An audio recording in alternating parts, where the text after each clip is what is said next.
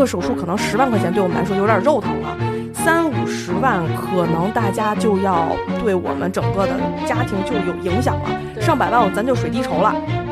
因为我感觉我父母一瞬间给我拿不出什么大几百万过来去给我治个什么罕见病什么的。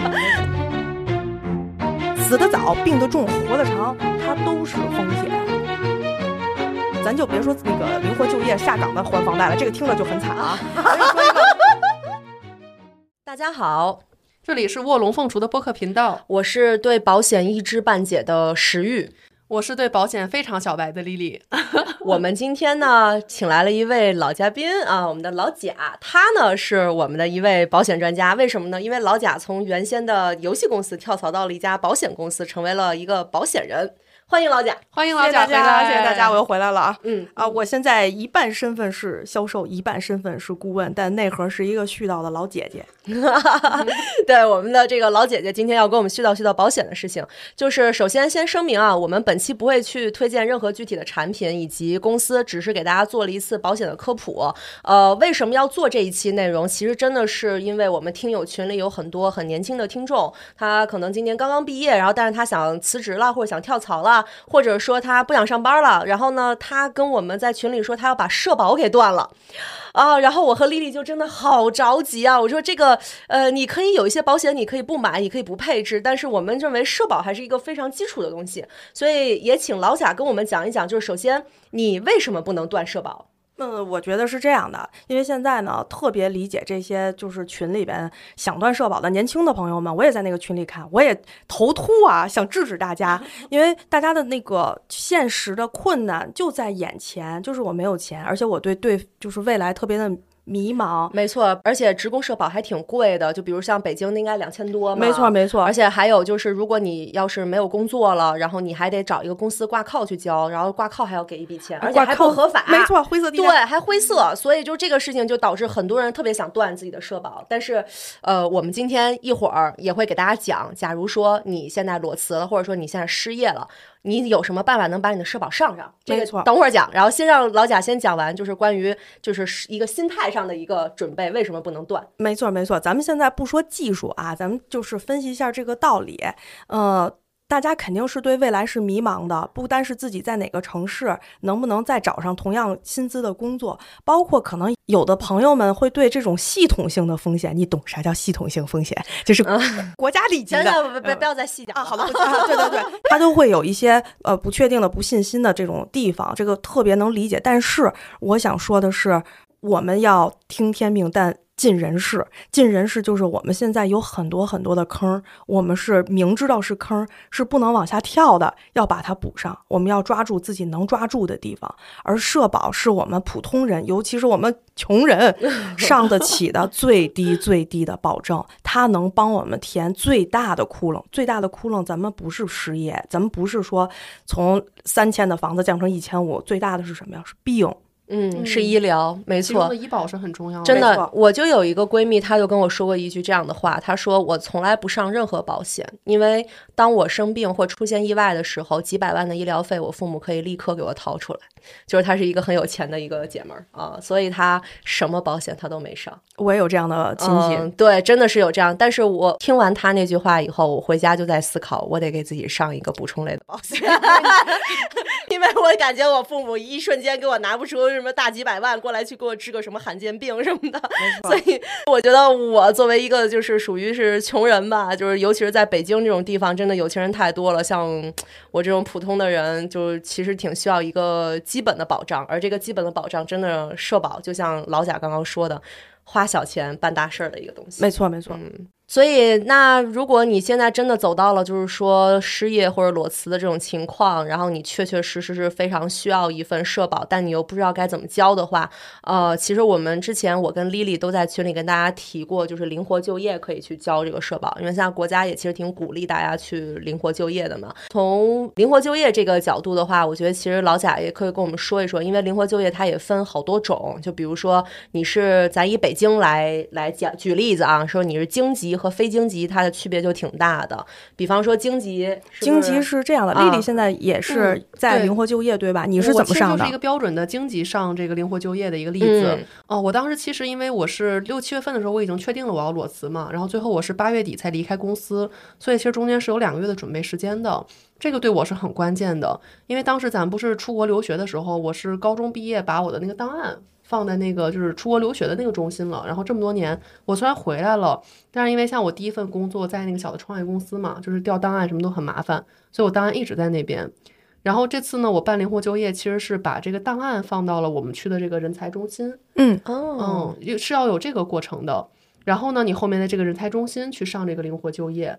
那我现在是每个月要交，加起来是一千八百多。嗯，这样的一个费用哦，所以其实大家听到了吗？这个钱和你的职工的社保是不一样。其实咱们职工交的是五险一金嘛，没错，就是五种保险，其中还包括了什么生育险啊这一类比较，就是我我我可能用不上的险，我也用不上。然后以及呢，就是这个一金指的就是住房公积金，这个对于你买房啊、装修啊，然后包括你退休了以后，其实都是可以取取来用的啊。没错。然后呢，这个但是 Lily 她交的这个一千八百多，她和两千多的这个职工社保之间不就有一个差距嘛？那差的是哪里呢？其实就是从五险一金变成了三险。嗯嗯，这三险哪三险呢？其实是分两部分。呃，一部分是咱们刚才说的医疗，医疗大概就是五百多块钱，如果是在北京的话。还有两险加起来啊，是养老和失业，一共是一千二百多块钱，加起来大概一千七八的样子。是，而且这个它其实每年会微调的。呃，对，每年会上涨一点点。这是根据社平工资来走。哦，是的，嗯。然后这个过程当中，其实我的体感是非常好的。我觉得我去联系，不管这种人才中心啊，还是什么这种政府的机构，办事效率都非常高。对的，这个让我很惊喜的。我发现他们有很多，比如像那种小程序啊，或者是你直接就是大众点评搜一下，然后给他打电话，接线的那个效率很高，而且服务态度都非常好。对，自从幺二三四五这个热线出来以后，大家服务效率都可高了。是的，办事的这个体感是特别满意的，所以我就觉得大家如果想要去办这种事情，我是非常建议大家就还是走一些这种官方咨询的渠道。没错，嗯，因为我这边只能代表一个就是我们北京的情况嘛，就是肯肯定是每个省啊每个省市，然后它的这个不同的就是你是不是当地的这个户籍，它一些要求是不一样的。然后建议大家一定是要跟这种专业的办事的人员去询问，然后按照流程去走。对，刚刚说了一下京籍的灵活就业的这个方式方法啊，我们后面还会再讲一下这个非京籍，因为其实确实有很多北漂的朋友，然后在北京生活嘛，那呃，作为一个就是不是本地人，他这个灵活就业还能不能办，以及办理的费用是不是还一样呢？嗯，是这样啊，京籍的那个我亲测过，非京籍的呢，我都是通过其他的亲朋好友那边去说。嗯，首先其实。不是很友好，咱们承认。非京籍如果去做的话，在以前的做法就是找一个公司挂靠。所谓挂靠，就是呃，假装的我是你公司的，你给我上这些东西。哦，那是一个灰色地带。没错，说实话，这个查着了是很麻烦的。对，现在的情况就是，一旦查着这个帮你去做挂靠的公司，要罚十万。哦，那这风险也真的挺高，风险他要担很多。所以现在呢，他要给你出哪部分呢？就是除了你自己的。这些保险以外，他还有一个公司承担的那一部分，然后还有一个手续费，所以你加起来的话，这些成本要比经济要多很多。此外，它还是一个灰色的，怎么说不合法的一个一个情况。哦，那我要。自己成立一家公司去教呢，其实是可以的，因为我在很多的小红书，包括我周围的朋友，有一个算是小招吧，不断的奇技淫巧还是怎么样的，就是自己开一个类似于微店，起一个营业执照啊，这个好聪明啊！就其实这样也花不了太多钱，没错，那我就是一个小公司了，那我自己给我自己就是完全合法的。对，开一个公司啊，办个营业执照什么的，其实没有大家想象中那么贵哈，就是因为我办过，我知道。我们社会人食欲上，对他可能每年最多的就是一个代理记账的费用稍微多一点，可能两三千块钱。但是你其实你要自己有本事，你也可以自己去来记这个账，然后好好报税就可以了。啊，这个就是我们说的非经济的一个上这个呃社保的一个方法啊。然后刚刚其实也提到了，就是说如果你失业了，或者说你裸辞了以后，你其实是有一笔钱，就是咱们五险一金里面是有一个金叫做。失业金。的，对，那你的这个失业金，我当初交了那么多钱，我怎么才能领呢？嗯，呃，失业金这个，首先先说一个大大的一个 alert，大家要注意，因为经济和非经济的差异就更大了。在经济可以说不影响任何的实质性的你的人生轨迹上的东西，但是非经济它就会视为你断缴。如果你准备在北京买房、买车或者落户等等的这种大事儿的话，你要好好的考虑。嗯，哪怕你有一点点。说想在这里落下来的这种希望和期待的话，我建议领了，那就别领了，这个钱就别领了，就相当于你你领了这个，就等于你社保断缴。是的，嗯，然后如果是京级的话，它其实也是有条件的，就是呃，首先你你必须是被动离职，你不能是主动离职，就是说我我不干了，那你领不到这笔钱。就比如说丽丽就领不到，但是呢，你要非得说我就是想领，然后那你主动离职以后，你可以转为灵活就业，然后你再失业，因为本身你也失业了嘛，那这个时候你就可以去领这笔钱啊。现在其实我想要去领这个失业金，我是可以去领。没错，就相当于，而且这个都是合规的，这个是没有问题。曲线救国，对，曲线救国吧，相当于，因为毕竟我也知道有很多人其实并不是你们主动想要离职的，就是 Lily 这种情况是他主动想要寻求下一份职业发展方向，但有一些人可能是比如说遇到了职场霸凌，他除了离职以外，他没有别的办法了，他又不能被辞退，那这种情况下他又想领这个失业金的话，那其实这个就是一个很好的一个曲线救国的方式。嗯，没错。我们说完了社保哈，然后我就希望真的大家不要再断缴了，以及如果你真的是没有钱了想断缴的话，你好歹最低档最低档你要上个五百二十块钱的医疗险吧，没错没错，你要把这个社保里的这个医疗保险给上了才行。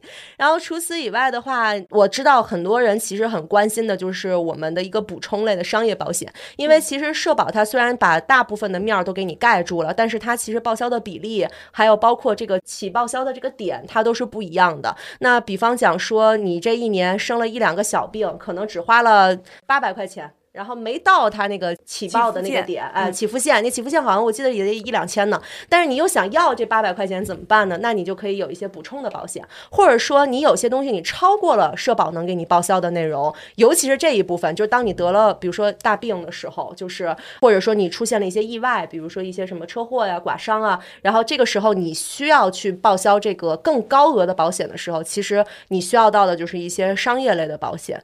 我们今天呢，其实也是想针对这一。点想跟大家去谈一谈，就是商业保险有没有必要报，以及商业保险我们怎么才能够选择到适合我们自己的东西。然后我们今天不会推荐任何的产品，就是甚至连产品的名字都不会给他，呃，说出来。然后呢，我可以先说说我自己，就是有哪些保单的类型哈。就是首先我有我的职工社保，就是刚刚我自己说的，就是我自己开了一个公司，然后我自己给自己交社保。另外一种还有一个就是北京的这个普惠健康保。我不知道大家有没有听说过这个，这个支付宝上的那个吧？哎，它也不叫支付宝上的，它是北京市的。然后呢，每一个城市都有，比如说像呃，我记得好像广州叫穗康宝吧，还是叫什么？就是类似于像呃这样的保险，是每一个城市或者每个地区它都会有的一个普惠型的一个保险，它大概是一百九十五块钱，在北京可以保障你三百万。然后我真的觉得这个就是超超级值、超级值的，而且这个也是属于政府主导的一个项目嘛，嗯。然后这个是我的第二份保险，我的第三份保险是一个商业保险，是一个储蓄型商业保险，它是就是某个呃公司的这样的一个含意料的一个意外险，是一个这样的一个就是比如说我发生意外，包括我出去旅游，然后我出了什么事儿，然后他会给我一个呃这样的一个医疗型的一个意外险，然后同时我小的时候还上过一个少儿平安险。啊，那个就是只要我活到十八岁就可以领一笔钱。那你现在已经领上了？已经领上了，一笔还是持续的？一笔就一笔，每年交一点儿，然后好像就交个几年，那个还挺值的。因为我当时领了还不少钱，我还买了两两台电脑，呃，来买了一台电脑，买了一个手机，就不少了不少。对，就不少了，你明白？因为我爸我妈当时其实只给我交了一点点那个保险费。还有一个呢，就是相当于这是我的第三份和第四份保险，我的第五份保险是一个消费型保险，是一个。呃，长期医疗的一个险，就是它只是管住院的，啊，就是住院的这些东西能能报销。然后这个险，我明年不打算买了，因为因为这个险我觉得管的又少，而且每个月要交二十二块钱，这个好贵。而且我觉得它又和我的刚刚的意外险以及我的普惠健康保都是重复的，所以我从明年开始我就不会再买这个险了。除此以外呢，我还有我的这个第五份保险，它这个名字就叫做这个 车损险，就是我有车嘛，财险对财险，它属于一种财险，也是属于消费型的一个保险，就是呃，我是大概七千多块钱，我的一个车损险加一个三折。嗯，然后还有盗抢什么的，全算上一起了，就是七千多块钱。然后这个是我自己的一个保险情况。那丽丽呢？哇，我觉得石玉说的好明白呀，因为我就是一个大糊涂。我呢是有一个表姐在某保险公司已经做了一辈子销售了，所以我这边就是她全包圆了。他就是让我买了两个险，我到现在都不知道是什么，但我已经交了好几年的钱了。但是你打开你的手机可不止俩险呀！哦，那个有的是我小的时候，就是我还是小孩儿，是我父母给我上的。对，所以我自己后来又上了俩，然后加上我父母给我的，可能也也得有四五个保单。但到底保了什么，我是真不懂啊！待会儿晚上还得让老贾帮我看看，我都保了个啥？是的，是的，是的，看一看吧。但我觉得很多人都是我这个水平，没错，对。对，真的，我都觉得我的水平已经算比较懂保险的了，头头是道的。我的妈呀，石玉这个已经非常有条理了，但是我已经按耐不住了，就是有一个点，稍后咱们再聊。但是要要说出来，就是刚才石玉说他有两个保险是重的，他这点说的没错，一个是普惠健康保，一个是他的长期医疗好医保。他说要停掉一个，但是我在此就要说，不要停到长期医疗，要停到。普惠保啊？为什么？因为普惠保是所有长期医疗、百万医疗买不了的人才去买，比如说父母，他或者是我有抑郁症，啊，或者是我有免疫病，我有既往症，这像这些人是买这种的，他没有别的选择。哦，我们其他的标准体或者怎么样，要买百万医疗，不管你买哪个公司，优先买百万医疗，因为它的核保标准其实是比较严格的。严格是为什么呢？是因为它起付线低，它报的多，它的范围广。哦，原来是这样，那太好了。今天主要是跟老贾聊完了，我才知道，因为其实二十二块钱一个月和一百九十五块钱一年也没有差太多。那我就提前说了，保险这里没有性价比。哦，嗯，但是他很好啊，他他其实已经把这个都说出来了。我我看起来好像很专业的样子，但是也是刚入职。哇塞，石玉今天是来捡着了，我捡着了，真的，因为其实这两个钱数差不了太多。我一直以为普惠保会更好一点啊，我今天才知道，原来其实商业保险如果能报的话，就尽量不去报这种普惠型的。普惠型它好，它是一个政府出面给大家的，它便宜不是因为它。怎么说呢？性价比就是还是要再强调一下，保险没有性价比和好坏，只有适合不适合。有的人是没有选择的。我知道，因为我身边有那个，比如说一些三高的，对，呃，长辈，对，然后糖尿病患者，他们会只有是普惠保能报，他们没有商业保险。这里我多说一下，因为刚才比如说三高的这种叫做既往症，那既往症的患者他的起付线，你们猜猜是多少？不知不知道，四万。啊，挺高的，挺高的，就是起付线，就是我已经报完社保了，我再有四万以上的部分才能去报，那等于就用不上了。所以起付线越低越好哦。你的好医保的起付线应该是一万块钱，你可以查一下，好像是，嗯嗯。我还真查了一下，确实是，嗯，就差不多是这样。没关系，这是个细节。嗯，可以，可以，可以，可以，可以。哦，学学到了，学到了。差一点我就把商业保险给停了，不要停那个。行，好。哎，那正好啊，我也挺好奇的，因为感觉老贾已经呃，虽然说才入职没有多久，但是已经很懂这个行业了。就是你当时为什么会就是从呃游戏公司？跳到了这个保险，就是感让我感觉八竿子打不着的另外的一个行业里。嗯嗯嗯，其实看起来特别的跨界，但是实际上做起来特别的一样。真的吗？我我先说一样的部分啊，我先说一样的部分。大家说这你这就是话术，真不是话术，因为我在游戏行业之前做的是什么？是 PM，是规划。是规划我的项目的节奏的主轴，然后如何把最少的钱花在哪里，堵最大的窟窿，最大的效益。它整个的一个产品的生命周期是怎样的？但现在呢，是人生老病死，我有哪些大窟窿？那我钱就这么一点点，我可能一个家庭还有四个人，那要补哪个人？当然哪一个人都不能落下。那要补哪一项？哪一项也不能落下。优先顺序是什么？这跟我的那个老本行其实特别像。我发现了，你就是一个 J 人，就是你就是 J MBTI 里面的那个 J 和 P，他是那个喜欢规划的 J 人，我们三个都是 J 人，哦，引起愉悦，嗯，引起就喜愉悦。欢做这些计划，打是的对小算盘打的这个啪啪响。嗯没错没错。你有多少份保险啊？我在入职保险公司之前，我有十五份儿，太震撼了！十五份儿。我的天呐，我觉得我的已经很多了。你后来有就是入行之后，你有停掉其中的一些吗？没有，我只有补充。哦，我的天呐，十五份儿，你为什么需要这么多保险呢？呃，首先十五份保险不代表它的量很大，因为有一些保险是逐步逐步的去添加的。这里边可能还是要回归这个保险到底要解决什么样的问题。有一些问题我可能觉得解决了，有一些问题还可以继续解决。哦，没听懂，嗯，有点抽象。没没没那没那这样，那我嗯们就就是从保险分类来来给大家说一下。可以可以可以可以，你跟我们说说吧。因为嗯大家看到保险的时候，尤其商业保险，肯定就都蒙圈了。重疾、医疗、增额、年金、终身、两全、万能、分红，这都说什么呢？对对，就是，而且我，你知道，我也有接触过一些保险业务员嘛，然后他过来跟我讲的时候，我当时越讲越懵，越讲越懵，然后我说你不是要你不是要蒙我吧？就是给你先弄晕了，然后他说什么你买什么。对对对，然后我当时都人都傻了，然后后来我就说你告诉我这是什么吧，然后傻了乎乎的，然后就就也不知道该要不要去买，然后还是怎么样的，就是会有这样的一个就是一个障碍吧，就是因为嗯它的名字太花俏了。没错，没错。我这里边想给大家说一个小小的技巧和逻辑，就是说，呃，通常我们如果拿一份产品的话，我们肯定会晕，而且呢，大部分的。朋友们拿到了保险都看什么呀？看条款。其实他也看不懂，他就知道，嗯哎呀，这条款有没有坑啊？其实咱们可以换一个思路，就是先先想一想自己有什么问题，先去解决什么样的问题，然后再去根据问题再去找相应的方案。这里边呢，我把这个保险分三类，咱们不分什么这个那个的，这容易听晕啊。嗯咱们从功能上说，三个：死得早，病得重，活得长。笑死了。我选活得长。我们说的这三个呢，是人生的三大危险嗯风险。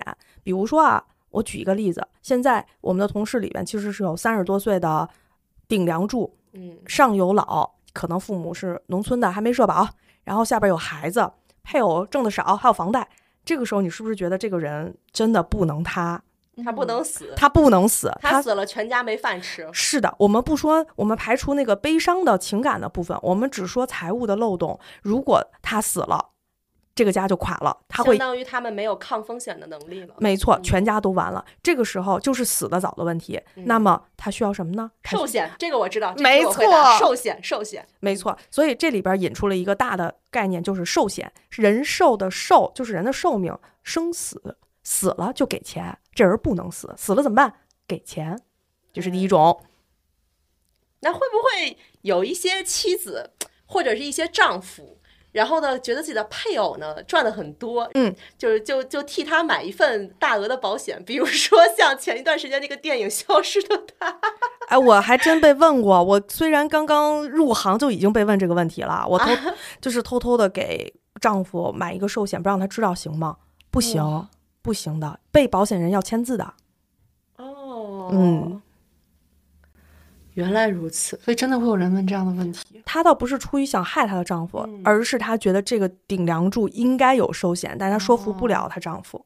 哦是不是为什么说服不了？有的人觉得不吉利吗？有的人觉得，对不起，我这里觉得可能要有一点点的刻板印象，就是男人是有责任，但有时候会比较自大，他会觉得自己不老不死。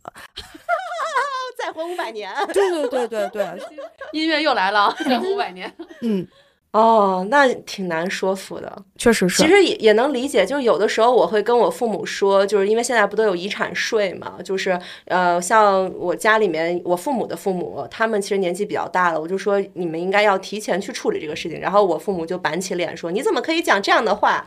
然后我说我这，他说这跟你没关系，不要老惦记这个事儿。我说我哪里有惦记这个事情，我是在帮你解决问题。对有画面感了。对我们刚才说的这个死的早，其实就是寿险，当然还有意外啊。因为我们即便是不是上有老下有小，就是我们年纪轻轻的，如果出现意外，想给父母留一笔钱 的话，这种这种意外险其实也是可以有这种解决死的早的问题。我的意外险受益人就是我妈。嗯，嗯，我也是。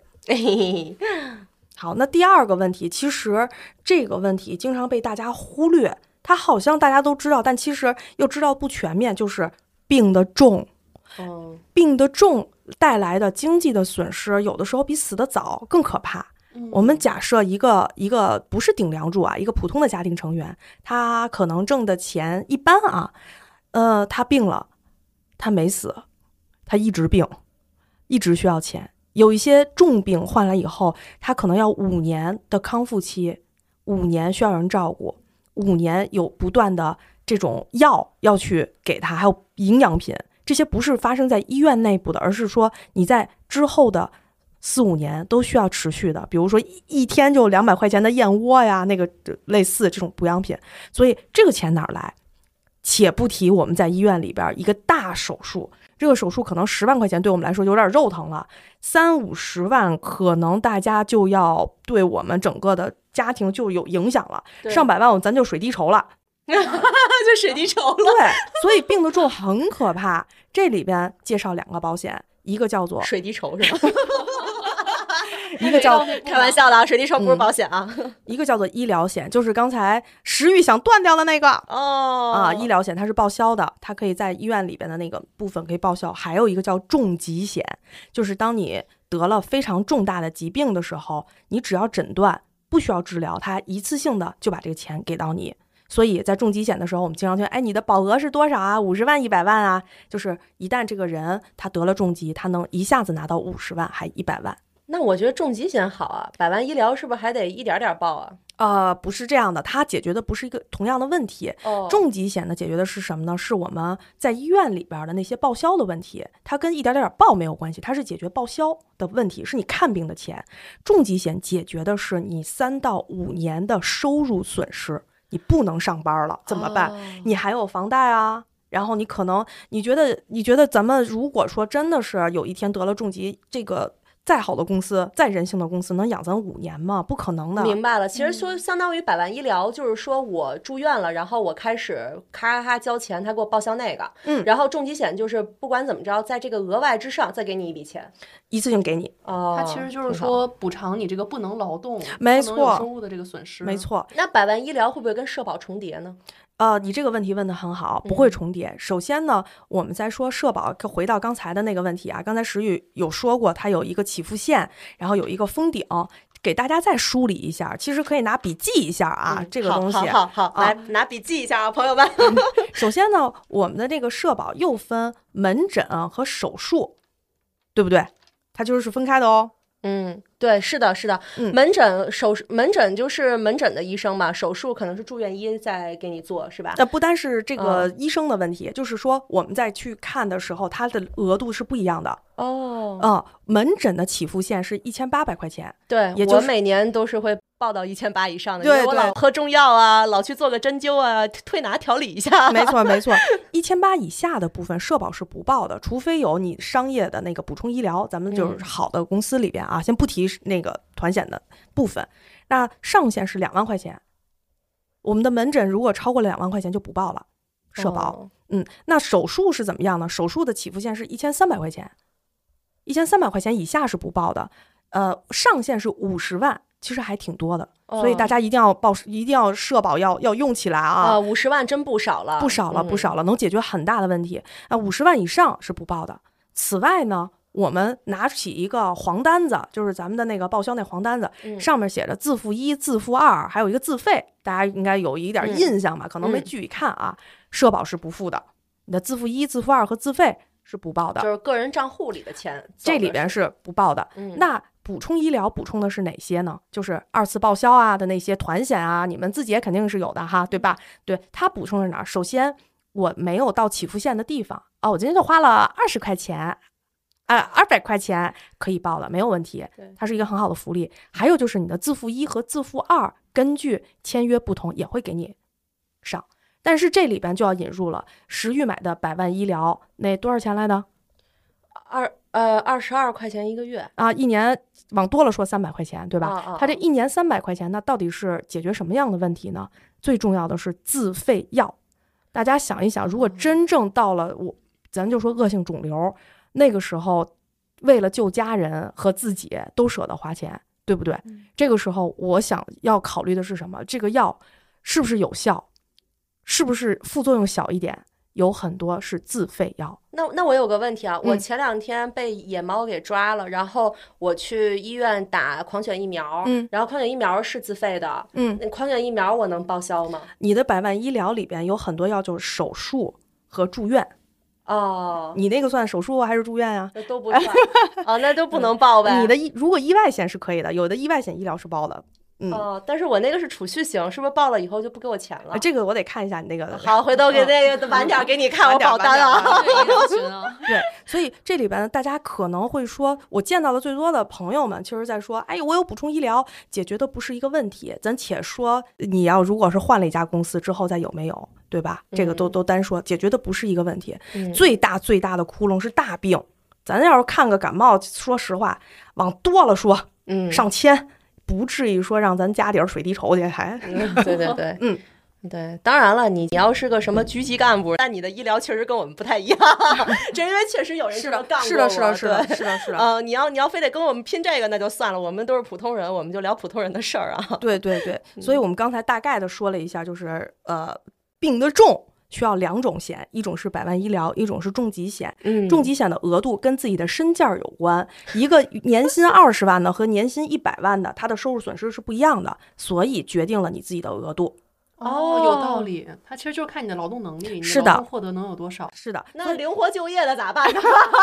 对呀，呃，我我要说实话吗？啊，说吧哦说吧，呃我如果是作为销售的身份，我当然希望你们每一个人都买上了，这样我就是有佣金啦。啊，但是如果我要是作为一个顾问和朋友的话，作为闺蜜的身份，我们互联网闺蜜的身份，我首先要去检查你的现金流，哦而且我还要检查一下你自己现在存量的资产是怎么样，你有没有存款，你未来的计划是怎么样的，以及比如说你还有没有房贷，这也很重要，对不对？哦，那有房贷是能多给点儿，不是多给点儿。举个例子啊，咱就别说那个灵活就业下岗的还房贷了，这个听着就很惨啊。咱就说一个普通人，我惨呀！咱俩都上班你没有房贷和我有房贷，咱俩的风险是不一样的。嗯，如果重病的话，我的房贷怎么办？我我房子要被收回，还是我怎么办？所以我需要一个能够支撑我房贷的相应的一个款项，它有可能还会牵扯到寿险，如果我有家人的话，或者是重疾险的高额度，所以这个都要综合的去考虑去算出来的，而不是说你二十五，你来一个三十万的，他三十五，那来一个五十万的，不是拍脑门儿出来的。也有可能二十五岁就背上了几百万的房贷，也许三十五岁还要在还在租房，对对对对这不一样。对，所以每个人不一样。啊哎，那刚才老贾还提到说有第三个风险是活得长，对，活得长怎么成风险了呢？活得长是这样的，就是年轻的时候把钱都花了，然后老了以后哦就没有钱了。对，活得长，其实我特别愿意跟大家聊，因为我觉得这个每次跟大家说退休你会怎么样的时候，大家想的都是环游世界啦，别扯淡了，我没这么想过，我就想我退休了，我应该这辈子退不了休，要干一辈子。或者是买房车了，还有过分的买游轮了。然后我再问我说你攒攒多少钱记账吗？不记。所以大家对于退休和年老的认识，其实还是比较沉浸在我们看到的广场舞大妈或者是。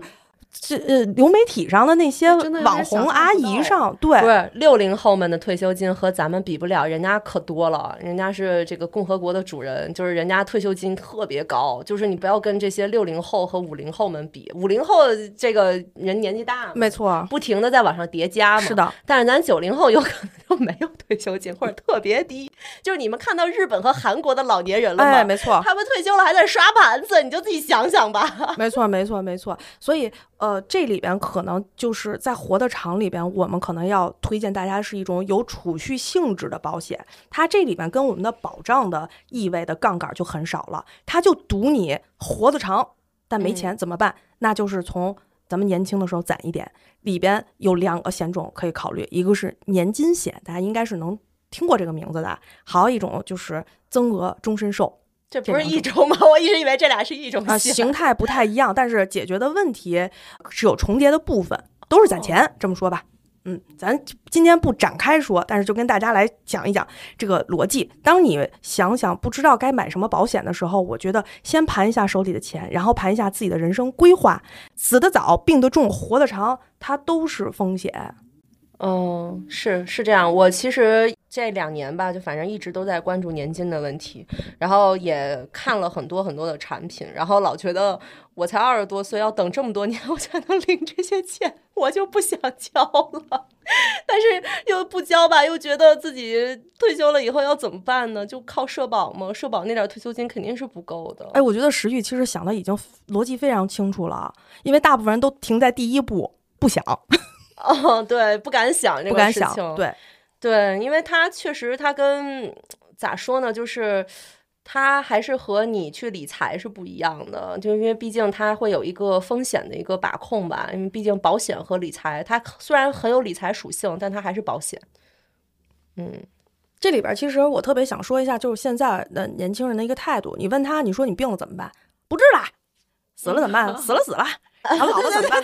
很多人都是这样。老了怎么办？老了再说。熟悉。对，但其实你问问自己，你是那真朋克吗？你天天打卡不敢迟到，天天九九六加加班到十二点，你不是真朋克。多数情况下，大家只是不想面对这个问题，随口一说。但是这个会影响什么呢？影响真到问题发生的时候，你没法像真朋克一样，那我不治了，而是进行什么小则水滴筹，对吧？然后内耗。纠结，哎呦，我当时要攒点钱就好了。咱不要两个这个左右摇摆，嗯，所以如果能规划的话，越早越好。嗯，是这样的，对。那那我就很想问一下，就是那我比如说啊，假如说我现在是一个年轻人，二十八岁，或者是比我更小一点，那我想要去做一些规划，我自己也没有太想清楚，我应该怎么办？第一步，因为我其实是特别不喜欢，就是因为我知道有很多人在。小红书上卖保险，或者是在微博上卖保险，我是特别不喜欢去那个上面，然后接触他们，感觉好多好多套路，好多好多话术，就是会有那种恐慌，就是觉得，因为我自己什么都不懂，是有信息差的，是的。然后在这种情况下，我都不敢做决策，嗯。所以那这，然后我呢，其实唯一认识的那个。这个保险的经纪人呢，他自己呢人很好，然后但是他其实就是负责我们那小区那一片儿，他是个活人吧，至少是，嗯。然后但是你看我为什么刚刚跟你说我想停掉我那个好医保，就是刚刚跟你说那个百万医疗的那那个保险，是因为他是我在支付宝上买的，嗯，我都不知道去哪报销。哎，你说到点儿上了，就是我前两天真的有去查，就为了做咱们这期节目，我就去查，说我看能不能报一些，比如说我今年超出的一些部分，嗯，然后。他进去以后就让我填一堆乱七八糟表，我一个表我都不认识，我都不知道该怎么去填。嗯，所以这个就是我特别担心，说我以后花了这个钱，然后我其实享受不到服务的一个问题。嗯嗯。那我来跟你说一下我的想法。首先，我也给自己叠个甲，因为我现在是在保险公司工作，我可能说出来的话术可能真的会带有立场，就无意中带有立场。所以我现在只说我之前买过的那十五份保单给我的感受。作为消费者的感受。对对，好的好的。首先呢，我在几个渠道买过呢？一个是银保渠道，就是在银行。哦，银行还能买保险？银行 好多保险啊，好多好多好多保险。进行过这样的操作，尤其是储蓄类的。哦啊，那个时候你进去看着坐一排小姑娘、小伙子，他其实他是一个银保渠道，他卖一些理财和保险和等等等等的一些金融的产品。这是第一，银保渠道，我买的最多的就是这个。第二，经纪公司，经纪公司有的时候你会看有一些公众号啊，包括有一些小红书，可能也在做这个。保险经纪人，他是一个什么样的决策呢？他是站在你的立场帮你挑产品，像一个超市一样。哎，你可以来一个这个，你可以来一个这个，我帮你去比价。呃，刚刚听了老贾跟我们讲了很多关于这个保险的一些细节啊，还有包括怎么去选择这个保险公司的事情。我其实挺希望，就是老贾作为一个保险人，能给我们一些就是忠告的，就是你看看，就是比如说，假如对于一些还没买保险的，尤其是没买保险的，以及买了一部分保险但又不知道自己买的是啥的这些听众朋友们，你你有没有什么建议？哦，我现在先说不敢说建议啊，因为我很新。我先说我的冲击，好吧？因为我现在发现我周围的朋友的身体真是太差了。我以为他们是可以买到保险的，但是发现他们大概分两类，一类叫延期，一类叫拒保啊。。不是不是，你身边朋友应该也就二三十岁吧？为什么买不了保险？啊我觉得买不了保险都五十多岁那种三高的那些老年人。是的，这也是给我冲击最大的。我举一个两个吧，现实的例子。第一个女孩儿，她今年三十二岁，嗯嗯，岁数还可以，很年轻啊年轻。嗯她有两个问题，第一个问题，她骗了社保。她怎么骗的呢？她要给她妈妈开一些膏药，于是呢，他就想把这个膏药大量的开出来，长期的开出来。于是他让他的医生写行动不便。啊，这也太严重了。行动不便在这个病历上是非常严重的，而且当时这个医生提醒他说，如果这样写的话，你之后买不了商保。他没有听，他觉得那高端玩意儿跟我没关系。结果现在百万医疗出了问题，所以我现在给他处理的就是什么呢？三年之内所有的体检单啦，还有他妈妈为什么要骗呀？他妈妈是什么病啊？在哪儿看的呀？把这个事情说清楚。哦，还没完，这个朋友后来才告诉我他有抑郁症。还是这个朋友是吗？还是这个朋友啊，这个朋友如果抑郁症的话，我前面的工作其实也就不用做了，因为抑郁症是直接一个拒保的情况。天哪！呃，一直接所有的保险都是吗？呃，最严格的百万医疗是肯定拒保的，这是原则问题。而且对于重疾来讲的话，它有可能会有一个叫做延期，它要看你的抑郁症是不是一个稳定的情况。然而，如果想让鉴定抑郁症稳定，非常的难，有的时候你可能要去司法鉴定，这样去给你开这个哦类似于复工复学啊这种情况。对，它不是一个指标的没错没错你拍个 X 光片儿，你这骨头本来是断的，你现在接上了，就特别清楚。是的是的事情不好界定。就看看你血象什么的，不是这样的。嗯而且医生是很难草率的就给你开出来，你昨天还重度呢，一礼拜以后你好了，这不太可能。嗯所以实在不行，你就去国外治吧，国内没有。所以第一个忠告就是，大家在写病历的时候要有一个意识，不要往特别重了写啊。这个是，尤其是骗社保这样的一个情况，这个太不划算了。嗯，对，真的是为了芝麻丢西瓜。嗯第二个呢，就是我一个跟我同龄的姐妹，在过去三年，我都让她去买重疾险，因为她需要，她有孩子，她有重担等等等等，她就一直磨叽磨叽磨叽磨叽了三年，到现在的时候，终于在我这里说咱们来谈谈重疾吧。落单以后，我发现被延期了。啊，是为什么？是因为他也是在一周之前去看了心脏，心脏本身这个结论是不用吃药，休息就好，但是病历上也写了什么患者自述心悸一个月，哇，这患者自述心悸，我靠，这个被自己的描述坑到了。对，所以呃还不提他有一个尿血七年呢，他写的是患者自述尿血七年，但最后的结论是什么？不用吃药，回去休息。所以他其实是一个亚健康的状态，但是因为他的病历上写的非常的严重，然后再加上他的心脏有一点点的什么二尖瓣少量回流啊，等等等等，这个时候结合到保险公司看是什么？这一个人在一周之前胸悸就是心悸一个月，马上买保险，很可疑，哦所以给他半年时间。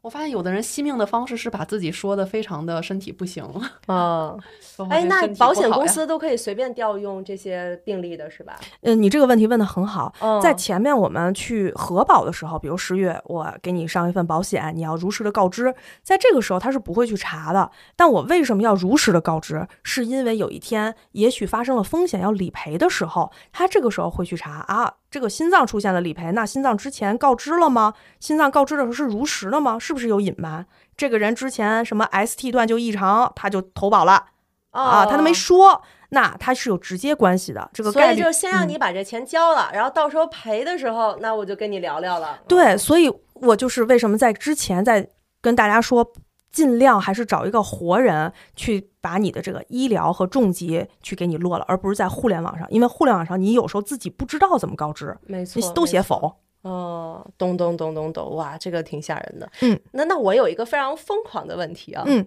就是啊，我们就当创作啊，写小说啊，想象啊，就是假如说啊，就是我是一个男的，然后呢，我老婆给我上了一个意外险，然后呢，我有一天坐飞机出差，飞机啪嗒掉了，没了。全机人都失踪了，然后其实是坠机了，但是大家找不着碎片。我呢漂流到了一个小岛上，我就等于失踪了。我老婆就去理赔，说我死了，可以赔吗？这不愧是 我在捋剧情啊，明白？明白明白。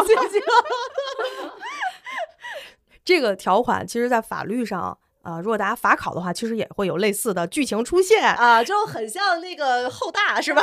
对对对对，法外狂徒其实是这样的。如果说是因为意外而失踪，宣告死亡是两年，意外两年以后找不到这个人，你就可以去宣告死亡了。宣告死亡以后，你就可以去寿险去拿补偿了。嗯。好，明白了。那假如说我这个在岛上过了几年啊，我就这是拼尽全力啊，自己做了一艘小木筏，然后呢，我就高高兴兴的我就划回来了。我划回来以后，这个钱需要这么抓马吗？我我老婆需要真行啊你，我老婆需要退吗？不愧是编剧啊，需要退，需要退。你凭什么拿这个钱？这个人没死。那假如我老婆死了呢？哇塞，这个追番啊！呃，老婆也死了的话，他这笔要作为遗产的。那老婆有没有新老公啊？有没有新孩子呀？啊，就是说终于回来了，结果我前妻的新老公已经拿着这笔钱了。呃，对，这个按抓马的剧情的话，是可以这样编的。可以，可以，可以，可以，行。那我觉得今天真的是非常有收获啊，就是感觉保险给我们的人生带来了很多的感叹。确实是，身体健康是最重要的一件事情，而且。年纪轻轻的要有风险意识，嗯。保险的话，其实就是一种转移风险的方式，它不是唯一的方式。如果就像石玉刚才说的朋友家财万贯，他那个就是他自己的保险，人家出了问题，就是这一场球我赢二十个还是十五个的问题，但是咱普通人就是输赢的问题了。对，没错，真的是这样。哎呀，希望就是大家能够重视起来吧，就至少是听完咱这期节目，别再想着说呀，我要把社保给断缴了，拜托了，真的求求了，求求了。嗯，好的，那我们今天的节目。就到这里吧，然后请大家记着要订阅我们的卧龙凤雏播客频道，同时可以加入到我们的听友群里，然后老贾也会在评论区和大家相见。大家有什么关于保险的问题，也可以欢迎大家随时留言，或者到听友群里面和我们一起来畅聊哈。我也叠个甲，因为我是新人，如果有前辈发现我在里边说的会有刊物的地方，还请大家多多的指出。好的，好的，那今天的节目咱们就到这里吧。谢谢老贾，太感谢你了。没有，希望大家身体健康，比什么都强啊！对，这样你就不用赔付了。请，没错，走走走走，请你吃海底捞。走走走走，海底捞看科目三，科目三。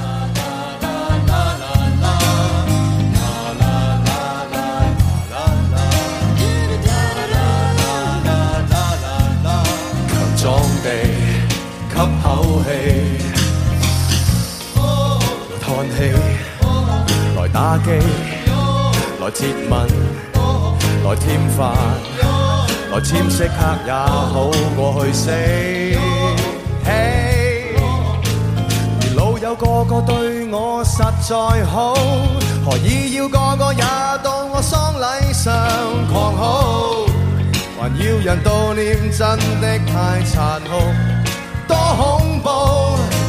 如你、你、我、我厌世便入土，而女与爱女照顾的责任谁去做？一想到。